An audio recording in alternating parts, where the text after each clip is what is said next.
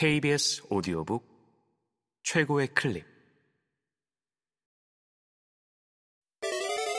케이비에스 오디오북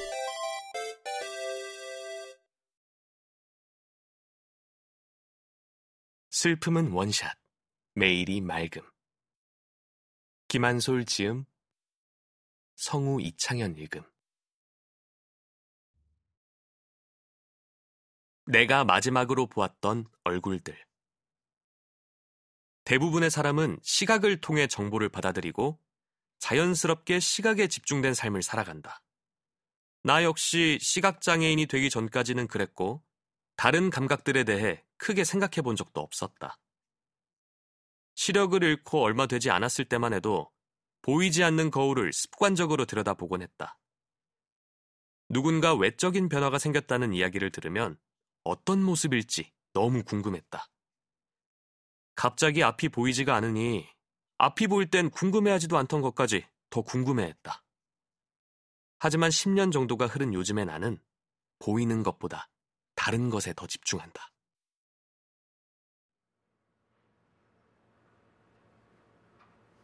그 사람이 가진 목소리, 향기, 발소리 등 가능한 한 모든 감각을 동원해 상대방을 파악한다. 시각이 아닌 다른 감각으로 사람들을 파악하는 데 익숙해질 대로 익숙해진 내게도 문득 어떤 이의 외향이 몹시 궁금해질 때가 있다. 바로 내 얼굴과 친구들, 그리고 큰엄마, 큰아빠의 얼굴이다. 내가 기억하는 누군가의 얼굴은 십일 년 전의 모습들 뿐이다. 그조차도 정확한 기억인지 헷갈릴 때가 있다.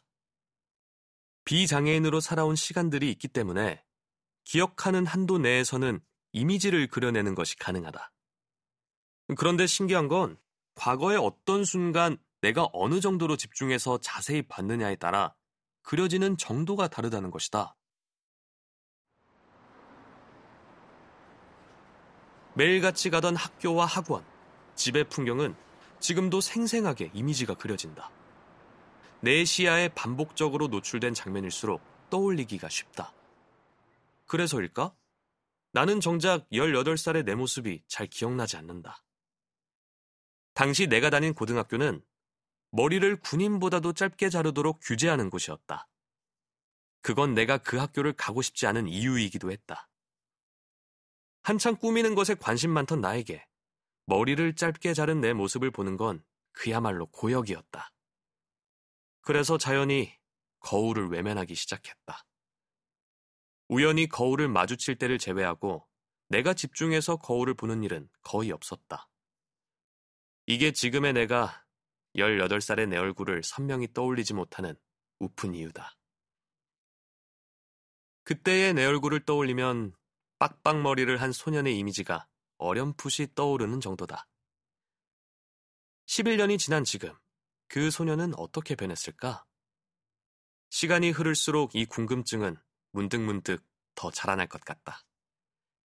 친구들과 큰엄마, 큰아빠의 얼굴 역시. 내 머릿속의 친구들은 여전히 중학생, 고등학생의 모습이고 당연히 꿈속에서도 어린 시절의 앳된 모습을 하고 있다. 그래서인지 요즘도 옛 친구들 목소리를 들으면 다시 학생 때로 돌아간 기분이 든다. 큰엄마와 큰아빠는 어떤 모습일까? 주름이 더 생겼을까?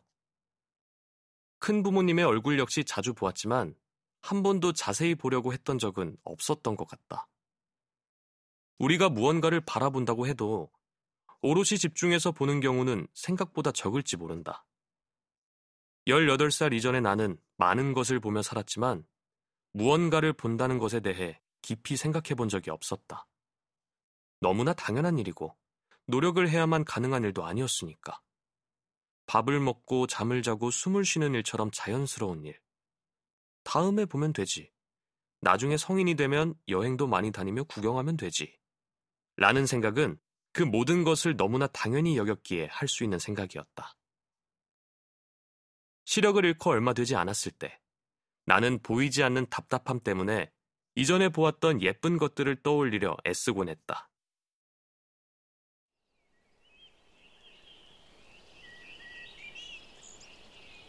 그때 깨달았다. 나는 참 많은 것을 보는 동시에 보고 있지 않았구나. 머릿속에서 떠오르는 것은 한정적인 공간과 모습뿐이었다. 다양한 경험을 했으니 여러 가지가 생각나지 않을까 싶었지만 생각과 달랐다. 내게 주어진 것들이 결코 당연한 게 아니었음을 그때에야 분명히 깨달았다. 그리고 생각했다. 혹시 지금도 인지하지 못한 채 당연하다고 누리는 것들이 있지 않을까? 시각이란 하나의 감각을 잃었지만 아직 내게는 남은 감각이 네 개나 있었다.